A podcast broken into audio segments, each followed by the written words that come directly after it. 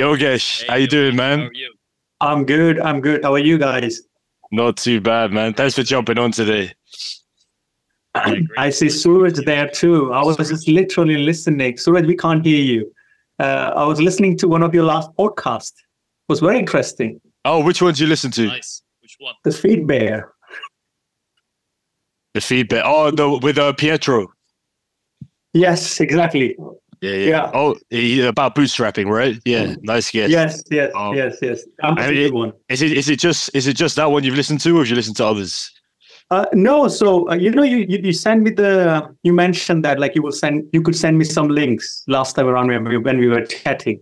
So at that time, uh, I went on your page and then I I listened to like you know ten minutes or so of some another one, and then this one I found quite interesting uh, the the bootstrapping the startup idea, right? So that's why I started listening. I spent like half an hour. What, what was it in? Sorry. What was it in particular that interested you about the bootstrapping one? Like what what caught your attention?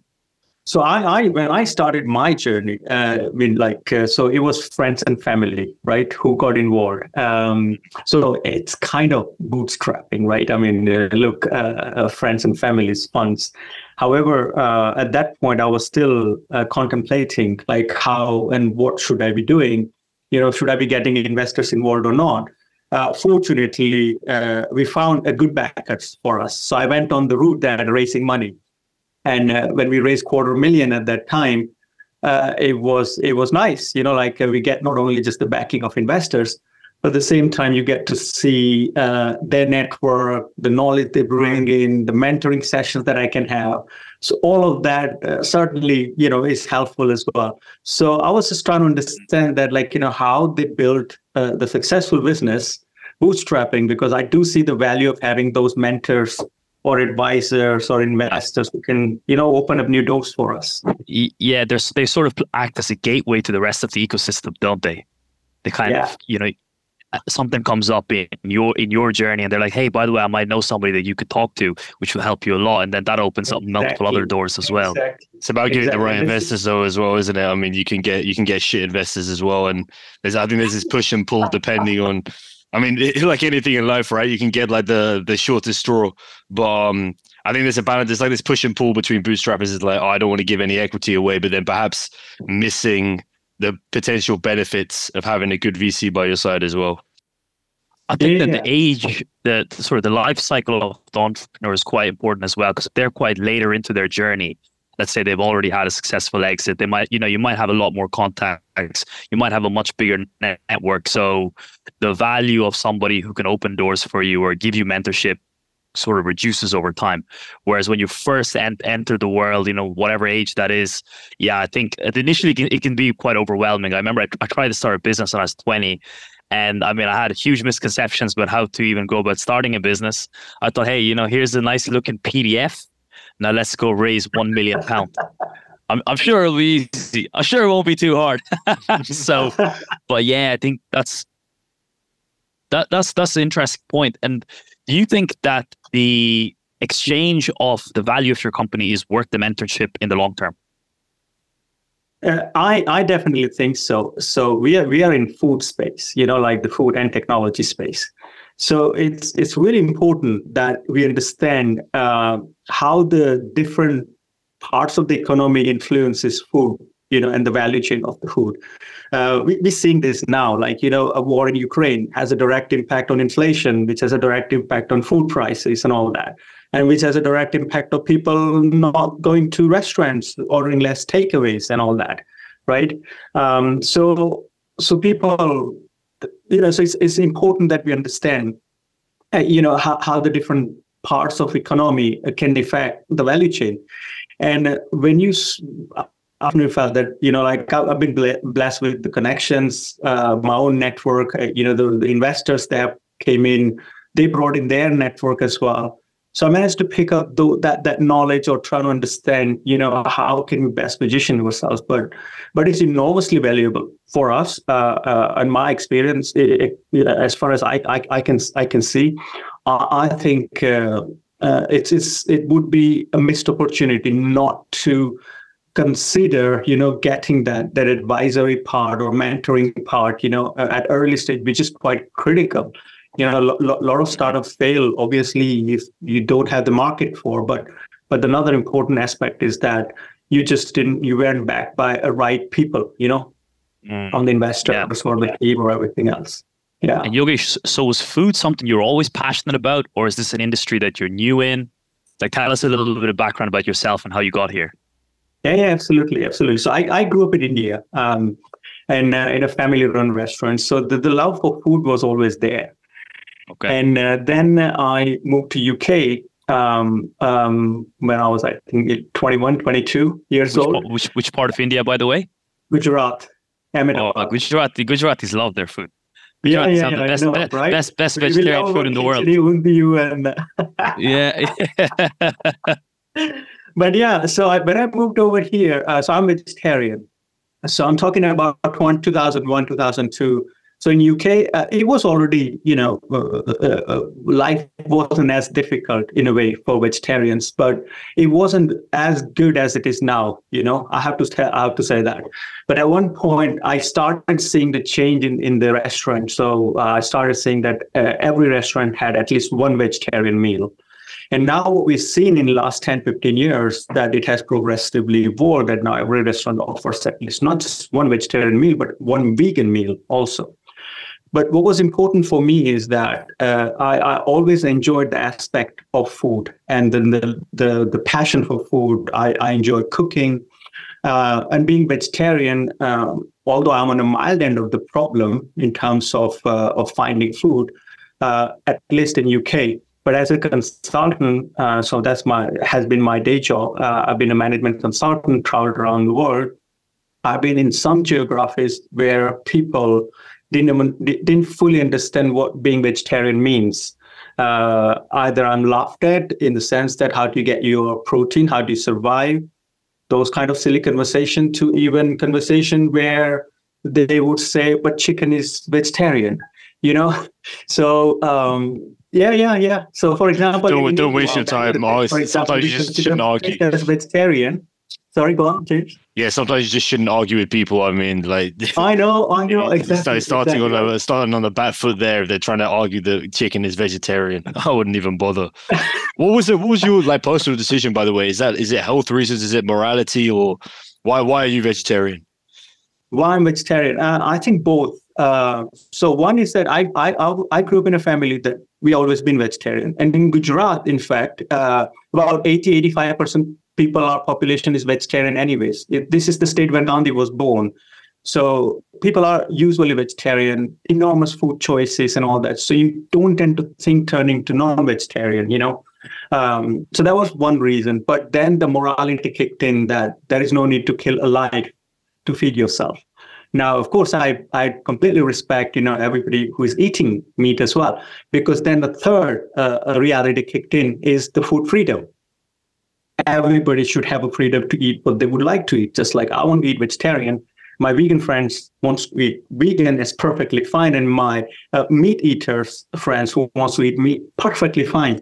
So it's all about food freedom. And then another layer is the morality, and then the third one was the the, the way I was brought up. Yeah. Mm.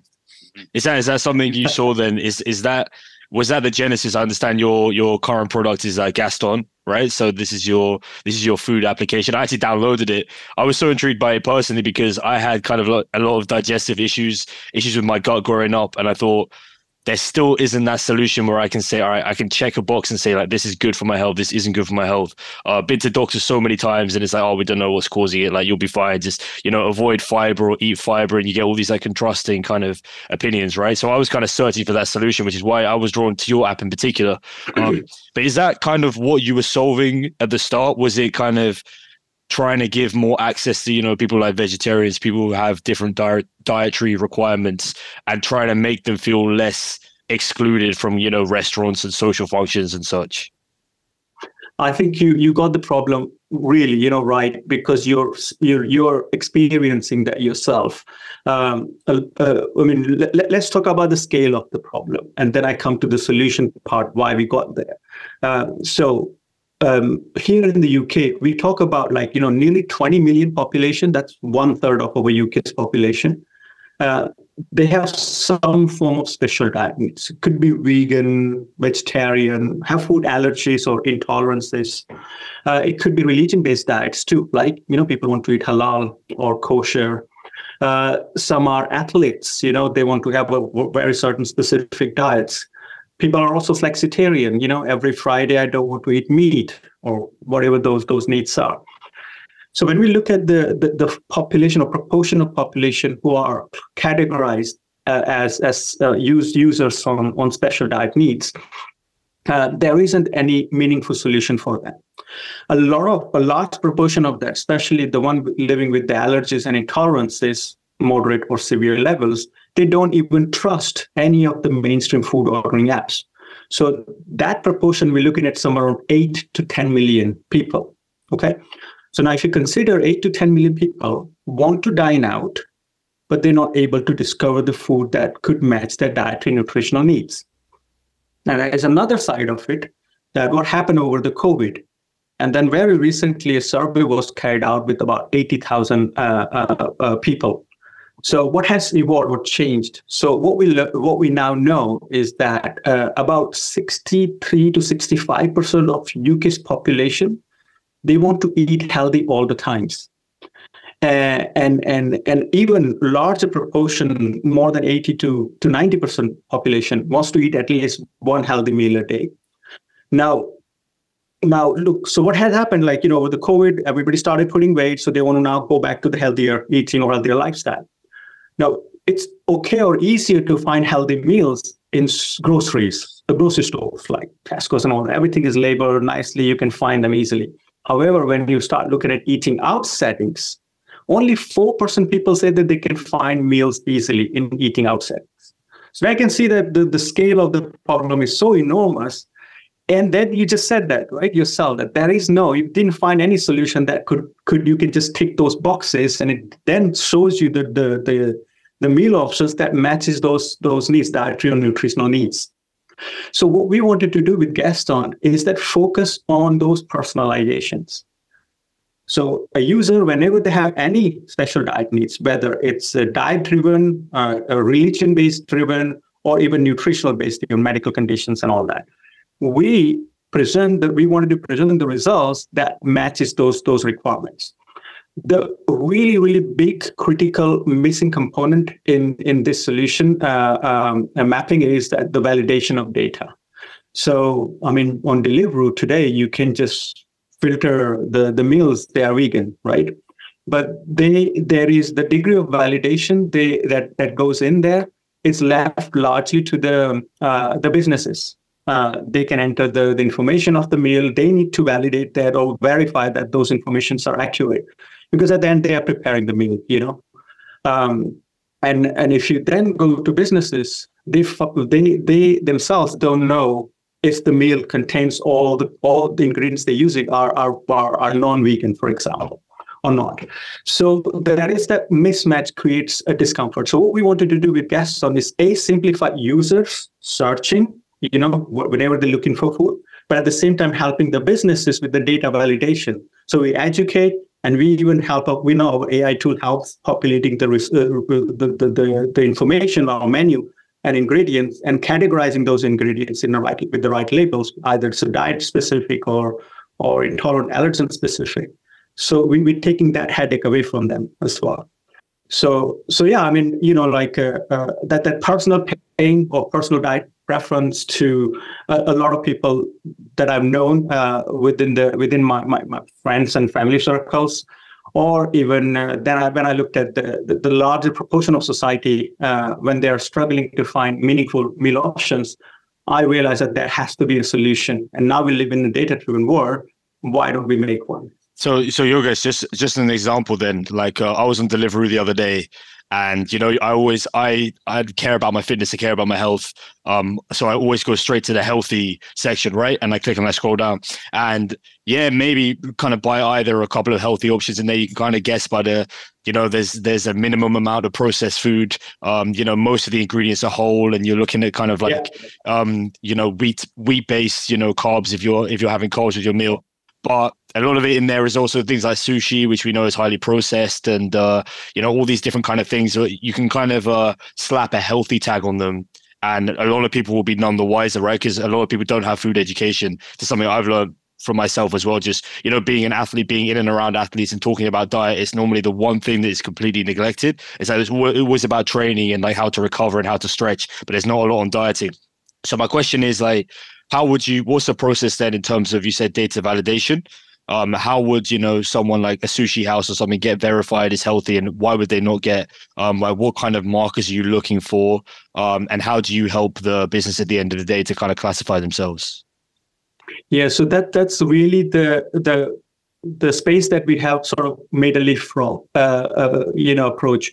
So uh, if you look at that Deliveroo, same example, you know, like for them to populate the information accurately, validate it, and all that, it will take good, you know, 24 to 48 hours for businesses for themselves to do that, right?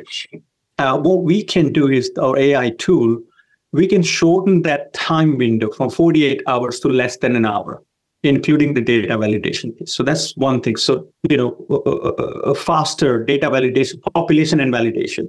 Um, uh, second part is that, but how do we do that? So we have a three-dimensional approach. So uh, when a business uh, uploads their uh, information, our AI tool dissects the menus, and uh, we have automated the process with the, the help of large bank of list of ingredients and menus what it does, it, it straight away creates a filtered list of ingredients for that that are tagged to that particular dish that uh, are populated.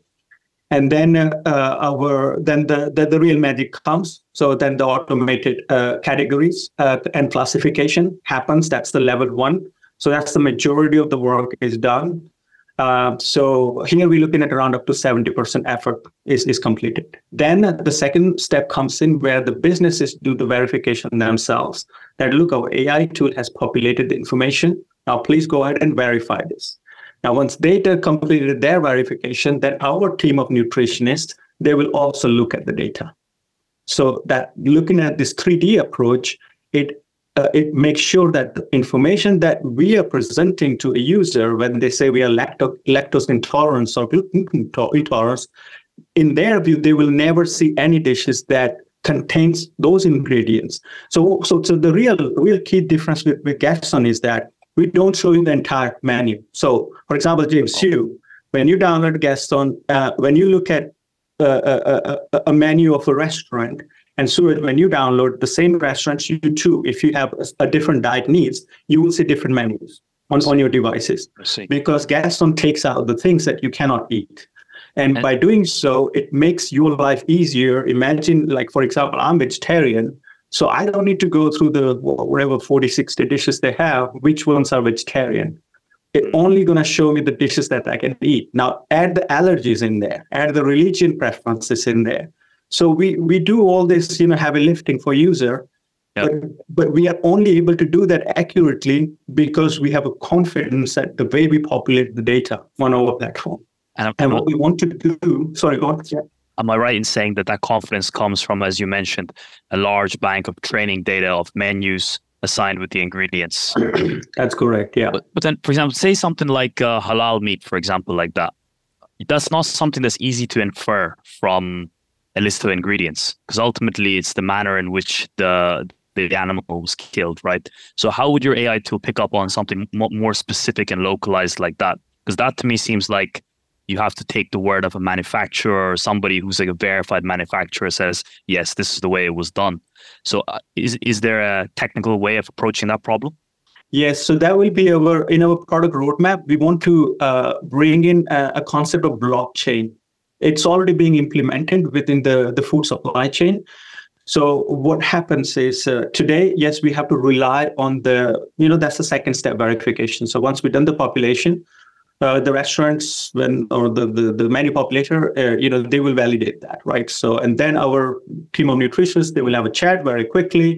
uh, that okay, this critical component, for example, kosher food, right? So that needs to uh, be be have, have a certified, you know, by local rabbis. And if that's not been done, or if we don't receive that confidence, then we don't list that that restaurant or particular dish or labeling that uh, in, in in that specific way.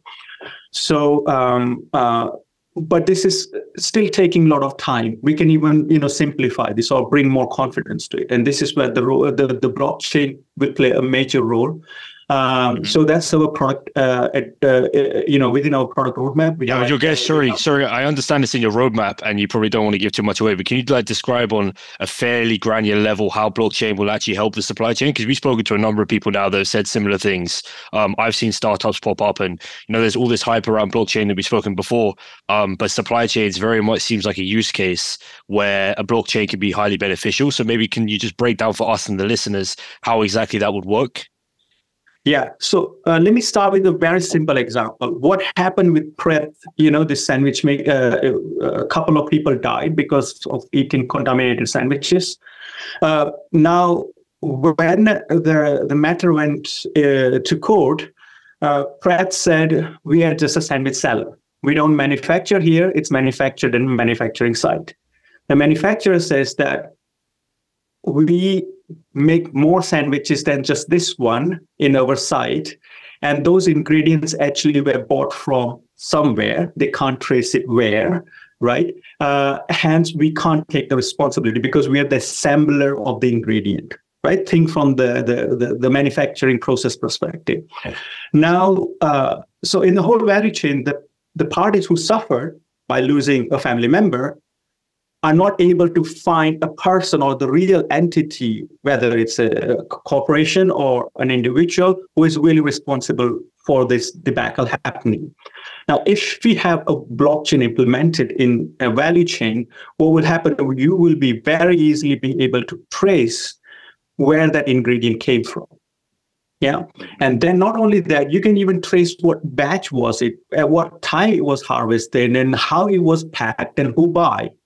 So you can go really detailed in terms of where it, it, it has originated. Now, uh, and this is what uh, what will help us going forward as well. That it, if you want to will make make the process faster, data validation process faster, that if you're able to just pick up the, the local tags, you know, or, or, where the product was originated or how it's processed, how it's packed, and all that information already, we don't need to go back to restaurants and validate that information because that information is already there for us.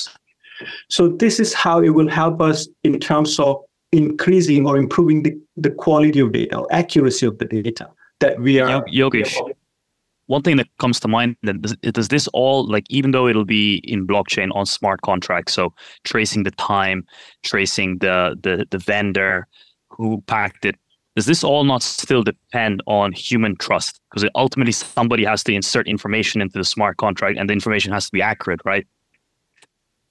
Uh, yes, you're right. I mean, at the end, look. Uh, uh so if a vendor says this ing- this ingredient is inc- sorry, go ahead, go ahead. No, no, I was I was just saying that you you're right because at the end, uh, there is a human in, you know putting uh, inserting data somewhere right whether it's in smart contract uh, or even in normal you know spreadsheet form however what is different is uh, uh, the liability will always be able to be traced right so who entered the data so you can always go back to that uh, that that that okay why did you enter this which wasn't correct it, it sounds right. like accountability, right? It sounds like accountability, exactly. It's like it's like when you don't have blockchain, it's like you can probably find ways to skirt around being accountable for the people that died from a Pret sandwich, for example. Uh, you can always try and spread the blame, but now it's like localized to the point. It's like we know what happened, and if you lied on your smart contract and we can prove that, then obviously you're going to jail for X number of years, and it's it just yeah. adds that whole level of accountability onto the whole process. And, and look, we're not there yet. Let's let's be real, right? We're not there yet, but we're moving in that direction. And look what's happening with our regulatory changes. So in UK, uh, we introduced Natasha's law last year, right? Um, what is that, sir? Natasha's law. That's the allergen specific. Uh, you know, so all businesses they need to specify the allergens on their menus uh, very clearly. Then there is also uh, a legislation was introduced last year was about um, information on nutrition related information. Okay.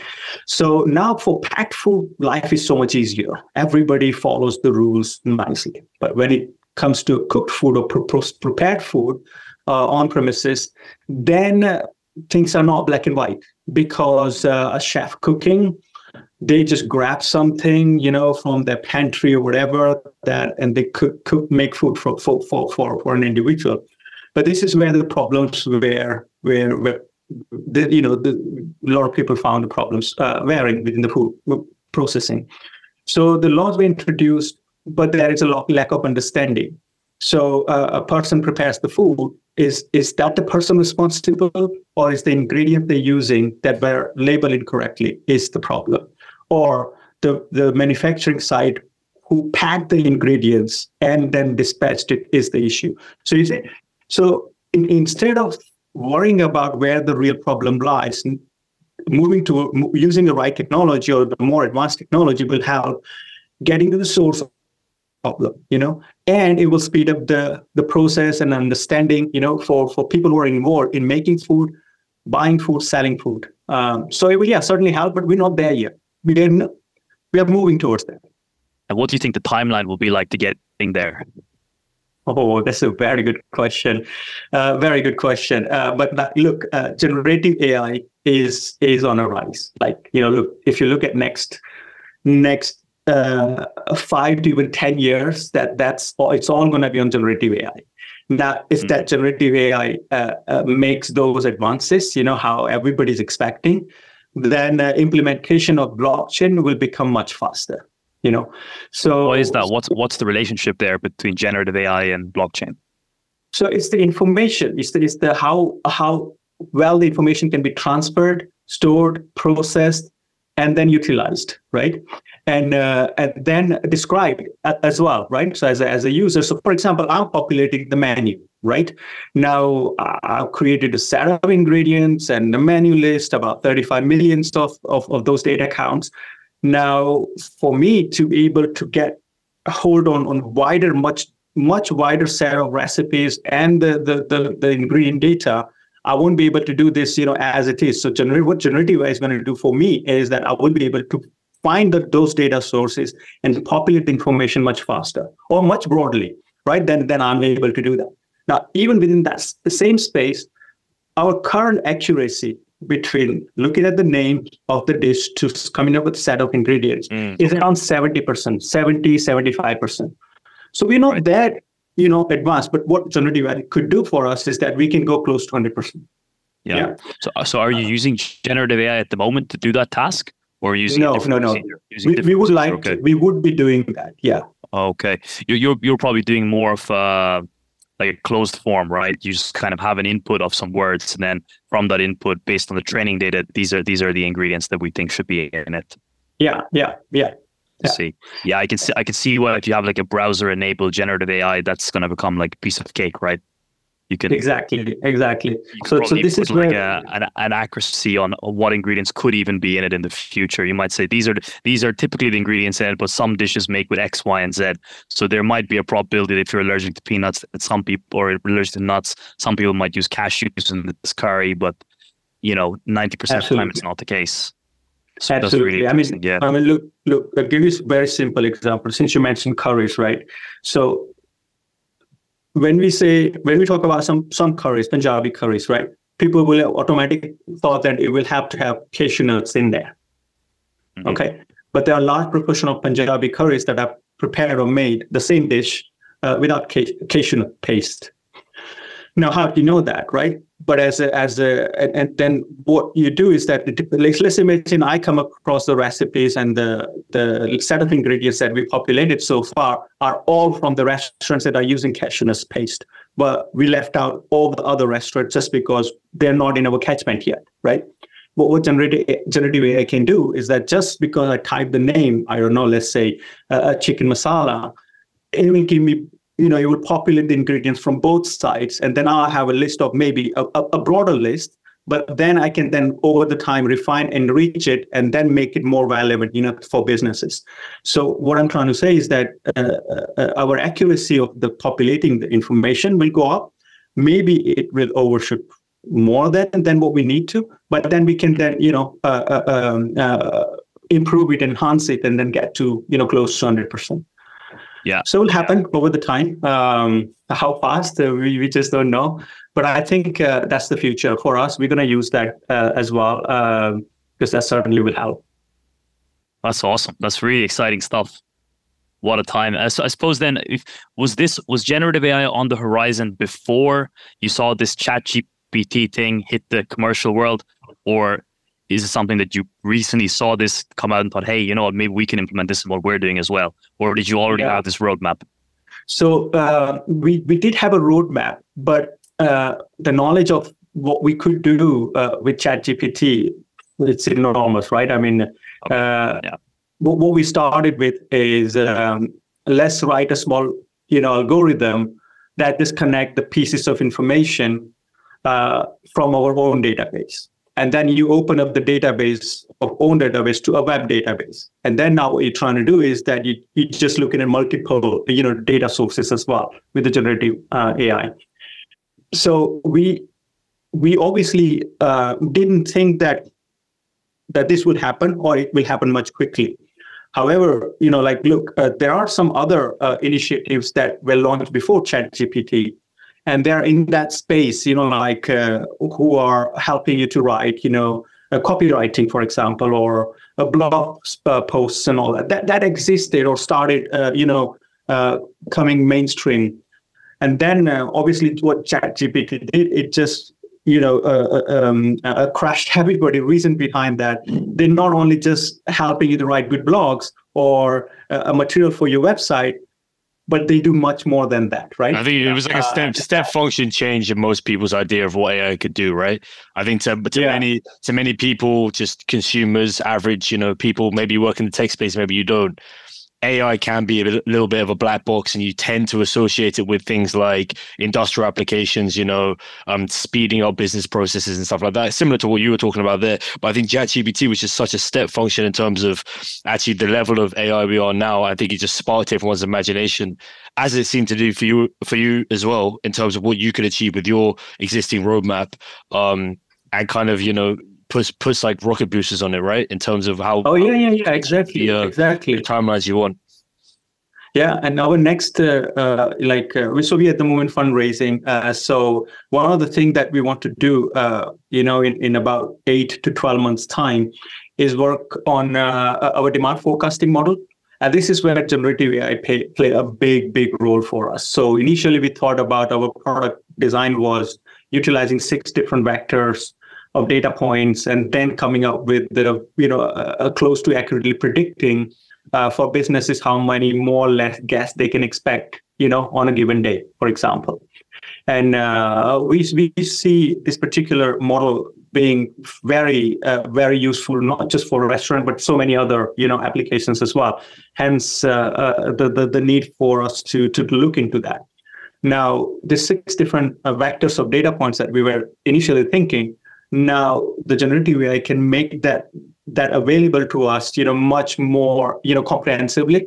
Uh, now again, we need to almost remodel the way we we we we done it. Like you know, eight, eight, six eight months ago when we were thinking about uh, working on this AI model, uh, because those those you know our our our assumptions were uh, were different than what it is now or would be now. Uh, with the awareness of, of, of, of the likes of Chat GPT and other you know generative AI uh, tools.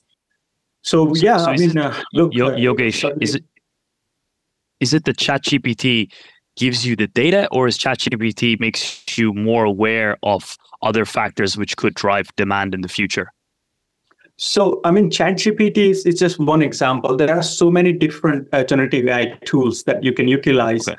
Uh, I mean, if you talk about data scraping, right now, uh, data scraping, uh, you can you can now cast much wider net but more importantly, the results that returns to you uh, with the ability uh, um, to well, so identifying, sourcing, then structuring the data, and then cleansing the data. If you think in the process, now uh, the, the the the companies have made success uh, or, or became successful, you know, in the past is that how well they have defined their algorithms, you know, in, in doing so. Now, when we talk about sourcing data, uh, is enormous effort required. If you talk about, you know, like menu scraping uh, tools, right? So there's a, a, lot of effort required to, you know, scrape through every single uh, restaurants, their menus and their, their ingredients coming out. You know, some of the businesses don't even write ingredients, you know, on their menus. So how do you know what ingredients would be in those those particular dishes? Uh, because those data are not sitting on that menu; it's somewhere else on recipes, right? So then you need to start another uh, scraping exercise, which is on uh, on on a different uh, platforms, right, or, or, or type of data. What we can do with the generative AI, different tools, uh, you can combine this.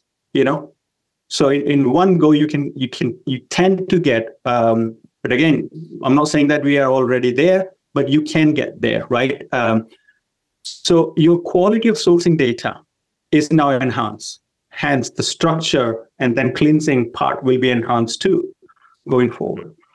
Out so, of interest, does that it will help us? Yeah.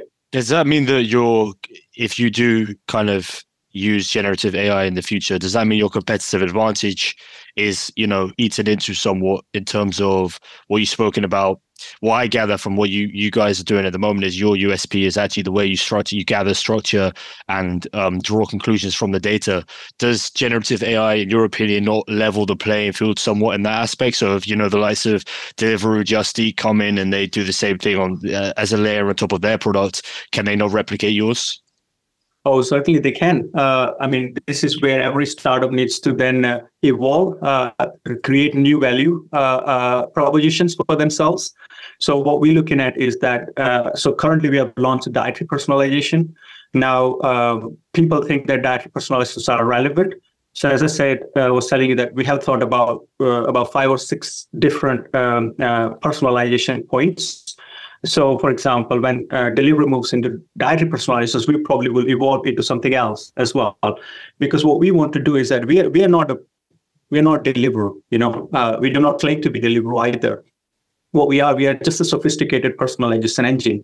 We're we are helping you to find the food that matches your needs.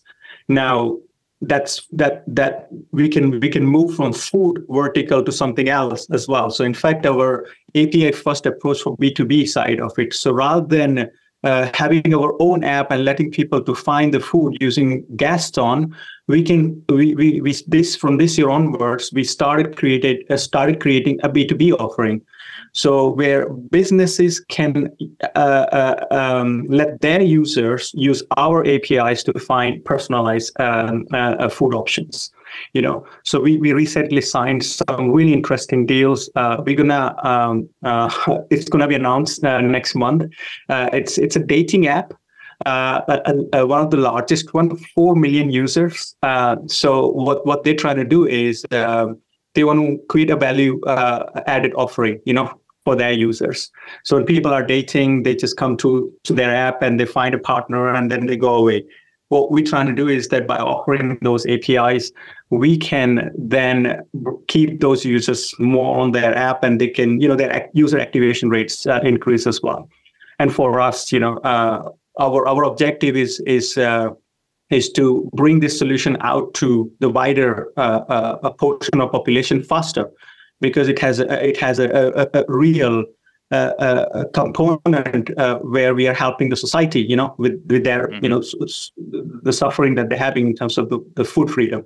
Yeah, so just how, listening how to that as well is like um I was just thinking just quickly, sorry, Suraj, is like as, as, another layer on top of that, which could be useful, is just the healthcare aspect of it as well. So instead of you know yeah. manually inputting all of your dietary requirements, um, you help do some self discovery. So it's like I have these whatever biomarkers um what will I what should I eat? What should I do? I think a lot of people maybe yeah maybe they have like quite stringent restrictions on okay I can only eat vegetarian only in that. But I'm just thinking in my case personally um I don't know sometimes what to eat or like how I'm going to react to certain foods.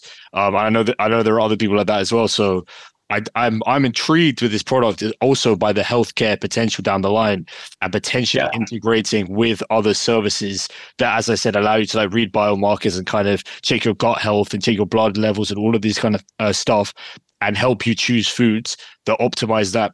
I know there are a couple of companies that do that do more of those things. Um, and they, they can either be like hard hard tech or software. You're thinking like um, wearables companies do that, and there's also hard tech companies like I don't know like Rootine and stuff like that that will send you supplements and minerals that cater to your nutrition needs. Um, yeah, I just wanted to make that comment and whether whether um you had thought about that at all. That was in the back of your Yeah, mind, yeah, yeah, thinking about partnering up and yeah. Absolutely. That's our level two. So, you know, our level one is dietary, level two is nutritional. So, with nutritional, rather than, uh, you know, going with this very simplified approach, we want to become goal oriented. So, you can then design a coaching programs for you. So, instead of saying that, oh, I want to reduce weight, you would rather say, I want to sleep better.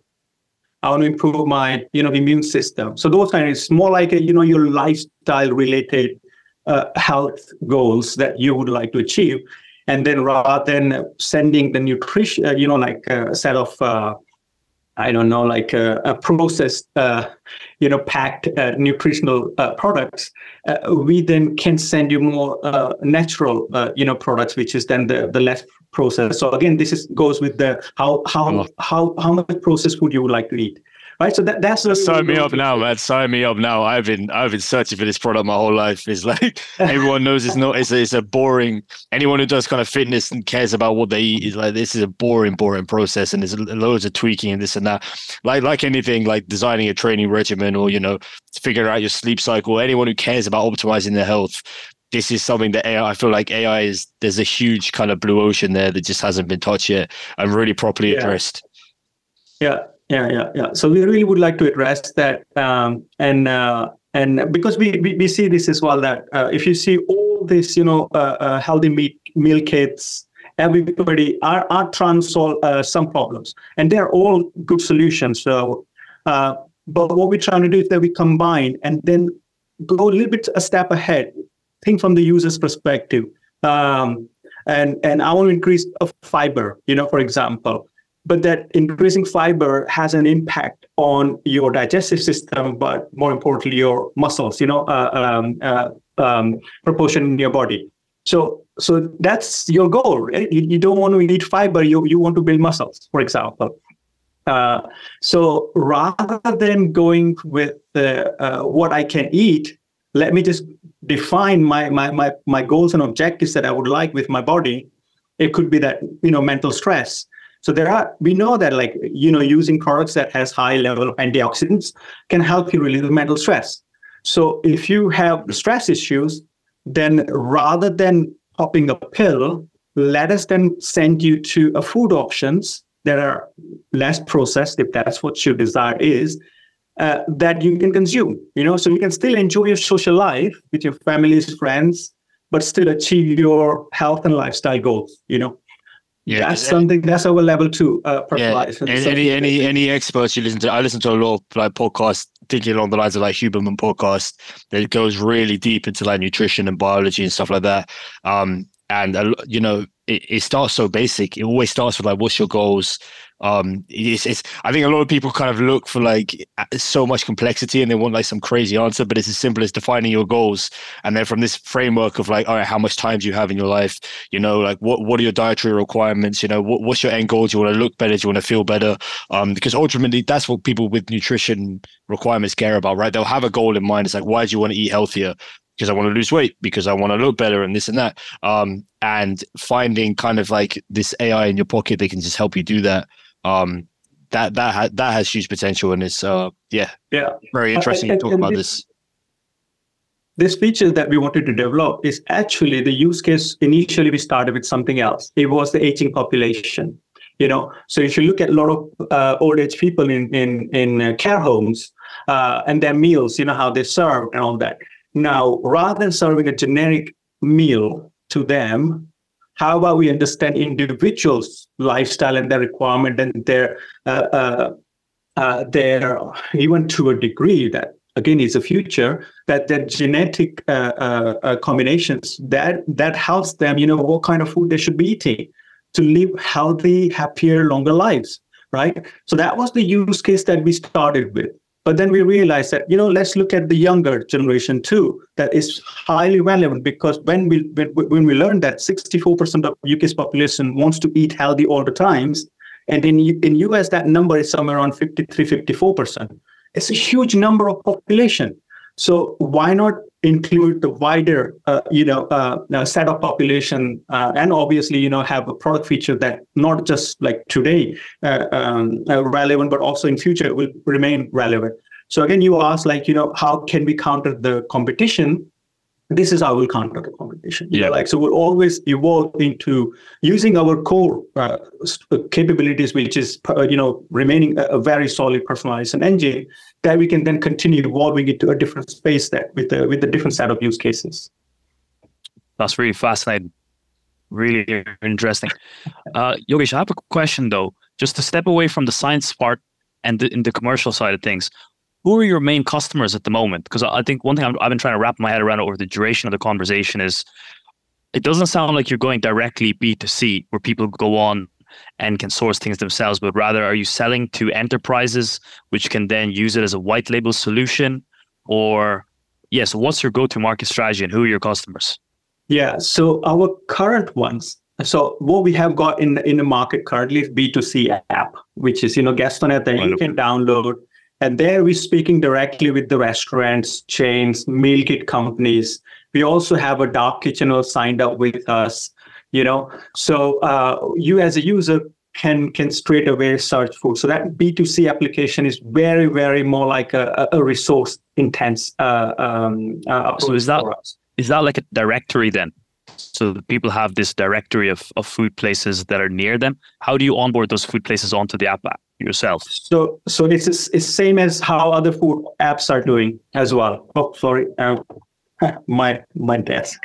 Yeah. So how how other food apps are doing? Uh, we we we we bring, we bring businesses on board. Now we, we don't charge them as much either. I mean, if you look at uh, the, the, the the likes of Deliveroo, Uber what they charge, we charge in in, in terms, you know, if in comparison to them, a very small amount of fees, because we think that uh, restaurants working really hard, they're suffering at the moment, and they should be keeping a majority of their profit to themselves. For us, we can still grow the, the operation margins of around 60%, which is pretty healthy for us, you know, for the B2C part of the uh, the business. So we, we bring them on board, we talk to them, we, we get them, we sign them up, and then we, we, we, we, we bring them live. So you as a user, you can you will be able to discover them and order food using our app as well. Okay. Now, and then is the restaurant responsible for delivering the food, or do you have a delivery service in the app itself? So so we, we don't do deliveries. We we ourselves don't do deliveries, but our delivery partners do the delivery for us. And uh, yep. what we offer to businesses again a freedom. It's all about food freedom, right? So uh, uh, what we offer to restaurants that is they want uh, a delivery staff that they want to retain on an hourly basis. So we have a delivery partner who would provide that. If they want a delivery partner who serves on, on per delivery basis. Oh, okay then we also deliver partner. So, so for, for some restaurants, there's an additional value add that hey, if you're not delivering at the moment, we can help you deliver coming onto our exactly. application. Exactly, and save lots of money uh, with that as yeah. well. So what businesses started doing that whoever signed up with us, they actually reprinted their menus with our logo on them. So almost encouraging their users ah, okay. or use Gaston instead of yeah. you know other apps, for example. Yeah. And the second part, which we started working on it this year, beginning this year, is B2B side. so what we want is that start giving out the personalization API. So we started having discussions with uh, one of the largest table reservation service provider. They operate in mm-hmm. 13 countries, 60,000 restaurants can't name them uh, just yet at the moment. Then a dating app that is launched uh, is being announced next month as well. Uh, Four million users. There's another dating app which is specific to vegans.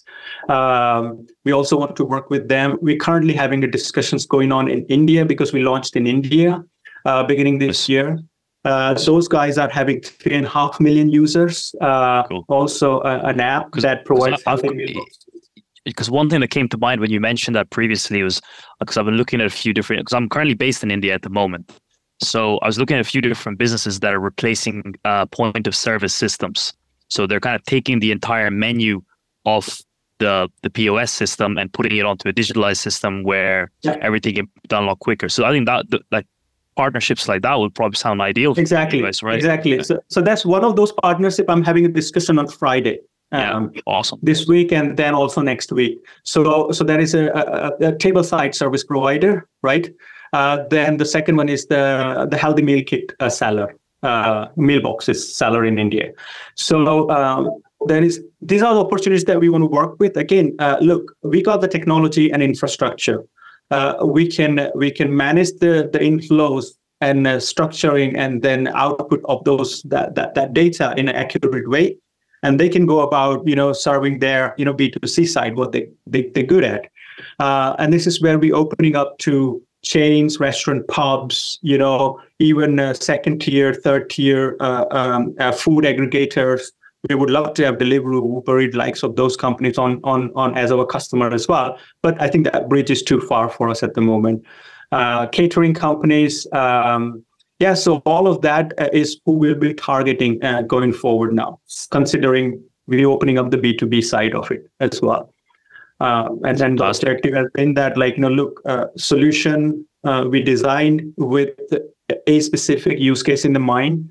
Uh, the the solution was very very widely expected accepted in in the marketplace both by users yeah. and customers so we now know that there is a real need. How, how can we get these benefits of the solution out to much wider audience rather than us trying to grow and it will take a lot longer. Let's just you know use the existing um, you know the corporations or partnerships you know that we can uh, we can uh, utilize. Um, yeah, yeah. So that that's what we are working on at the moment. Yeah, because I think it's a lot. It's a lot easier to you know onboard one business which is a gateway to maybe a million users that is to directly accessing those users in the market with a huge marketing campaign.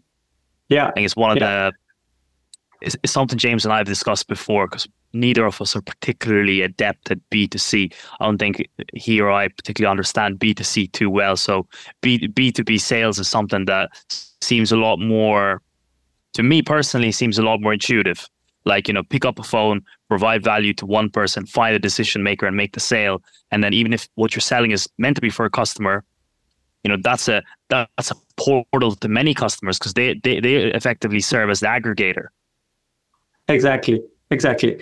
And and another side of it as well that if you look at the cost again commercial side of it right? So the user acquisition costs are much higher uh, mm. uh, because when you add, multiply with the volume that you want to you know bring, so per user B2C, you're looking at 15 to 20 pounds. I mean, right? You will be less customer acquisition cost. Number. Yeah, customer acquisition cost. Oh wow, um, that's expensive. It is expensive, that's, right? That's and then yeah. over the time it improves, right? So from whatever 15, 20 pounds, it, it should drop to around a pound or less than a pound, right? Over the over the period. But it takes a really long time before you get there.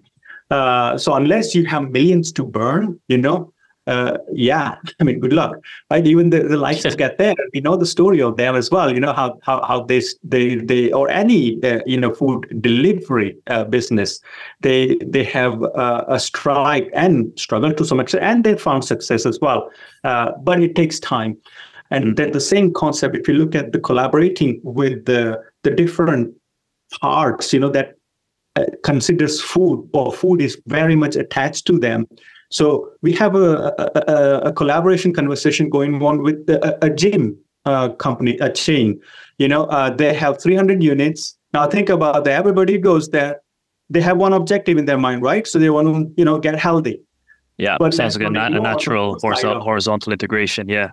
Exactly. This is, this is a this is a fantastic case study in being very creative with your go-to-market actually um i don't think we've spoken to a lot of people that have really laid it out in such um such clear terms and uh, been, been so creative with it as well. I mean, like just attacking the places where you know people are going to have certain dietary requirements and um, and uh, you know nutritional needs.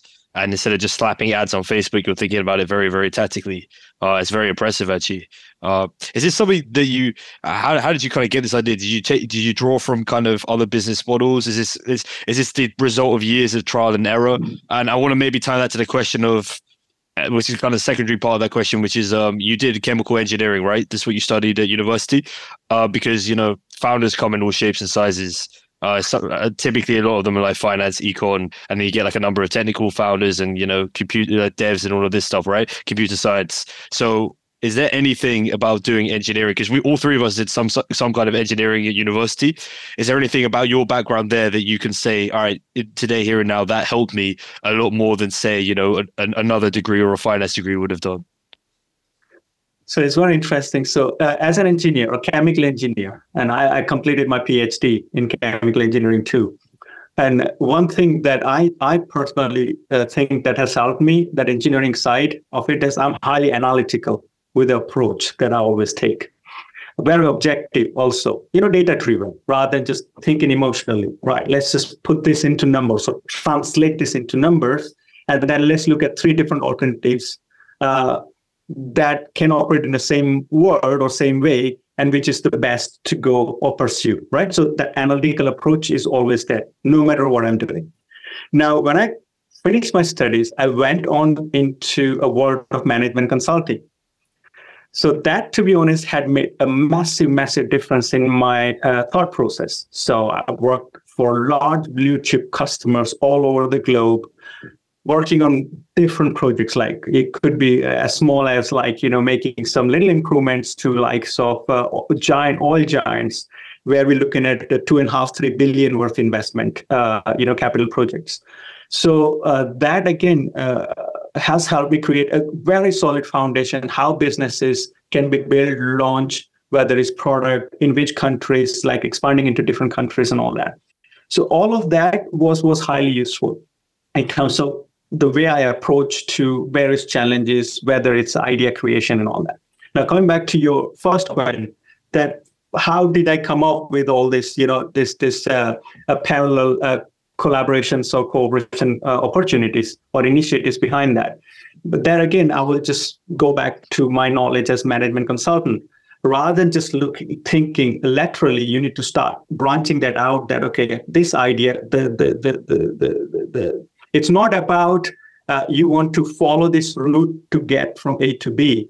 The objective is getting to B, and that's let's look at the other alternative. As I said, that two or three different alternative options that can help us get there. So the business growth that we want to achieve, uh, B2C can be one approach. We also learned that B2C is hard.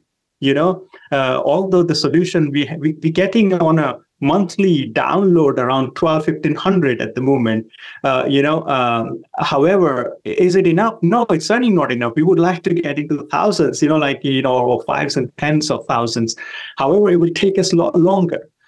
So let's start building those parallel you know growth opportunities that can help us get there. So uh, one of those deals with the dating app for example gives us access to 4 million users uh, there you go. Now, out of 4 million, even if we consider converting 10% or 1%, you know, we have we have huge number of new users added on a month-on-month basis.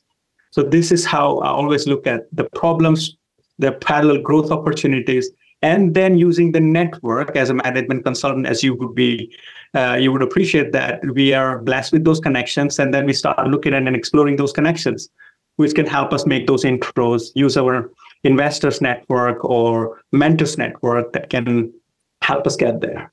Man, I think there's there's so many lessons in there. I, I want to pick out the the key ones that I took away from that. The first being the kind of you want to solve problems backwards. So you don't want to think about, all right, here's where I am and here's how I'm going to get to be. It's like you, you have to vision vision point B and then just think about all the different pathways you can take from where you are now and, and use a data driven approach as you said i find that a really interesting way to like flip the pro- problem because i think yeah i think a lot of people will look out and that and see I certainly looked at that. and So, oh, this is a B2C product. Um, and then once you explain the go to market and you have a very in- interesting way about going about it, then you start to see the problem in a whole different light.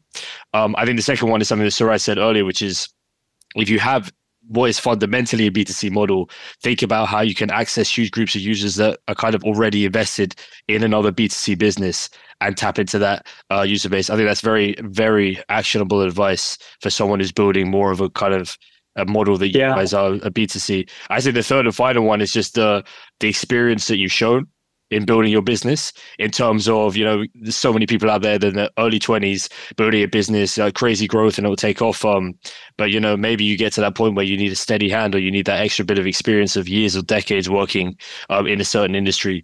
And you've really eloquently put that with your kind of combination of your background in engineering the way you approach problems but also just a wealth of experience having worked with as you said all the blue chip companies across the globe. So that's yeah. fantastic, fantastic insight man. I really appreciate that yeah, and as as a mentor to a couple of business school, you know, business, uh, entrepreneurship uh, projects, I always say uh, don't fall in love with the solution, fall in love with the problem, because you will always find a way to solve yeah. the problem. Yeah. yeah. So th- that's the intuition that you need to use. Then, then, then the opportunities of solving that problem is enormous. Rather than just sticking to what we're doing, let's look at how else we can solve that. Yeah, it's very easy to look at existing solutions out there and maybe kind of like put them onto a new a new problem and say, oh, this would be the solution because it worked in X industry. You always see you see things like Uber for X, right? Or like Airbnb for X, yeah. and just taking a business model and, and planting on a new vertical when actually you should probably think from first. That's another thing about engineering as well, thinking from first principles, right? I, I that's probably what I take away most from engineering is that you kind of you kind of ask why a lot you kind of ask like why should it be like this? And like yeah. know, just because uber's like that doesn't mean that this thing this vertical needs to be like that as well. And you kind of you think from the ground up um which you're clearly doing as well. So that's that's fantastic man. Um but yeah we're gonna wrap up now. Yogesh it's been a pleasure. Love the conversation. Really insightful. Thanks for coming on. Awesome. Yeah i loved enjoy uh, i love the conversation as well. Nice meeting you both. All right. Thanks it's a pleasure man. Yogesh. Bye for now. Yeah bye. Yeah. Take care. Take care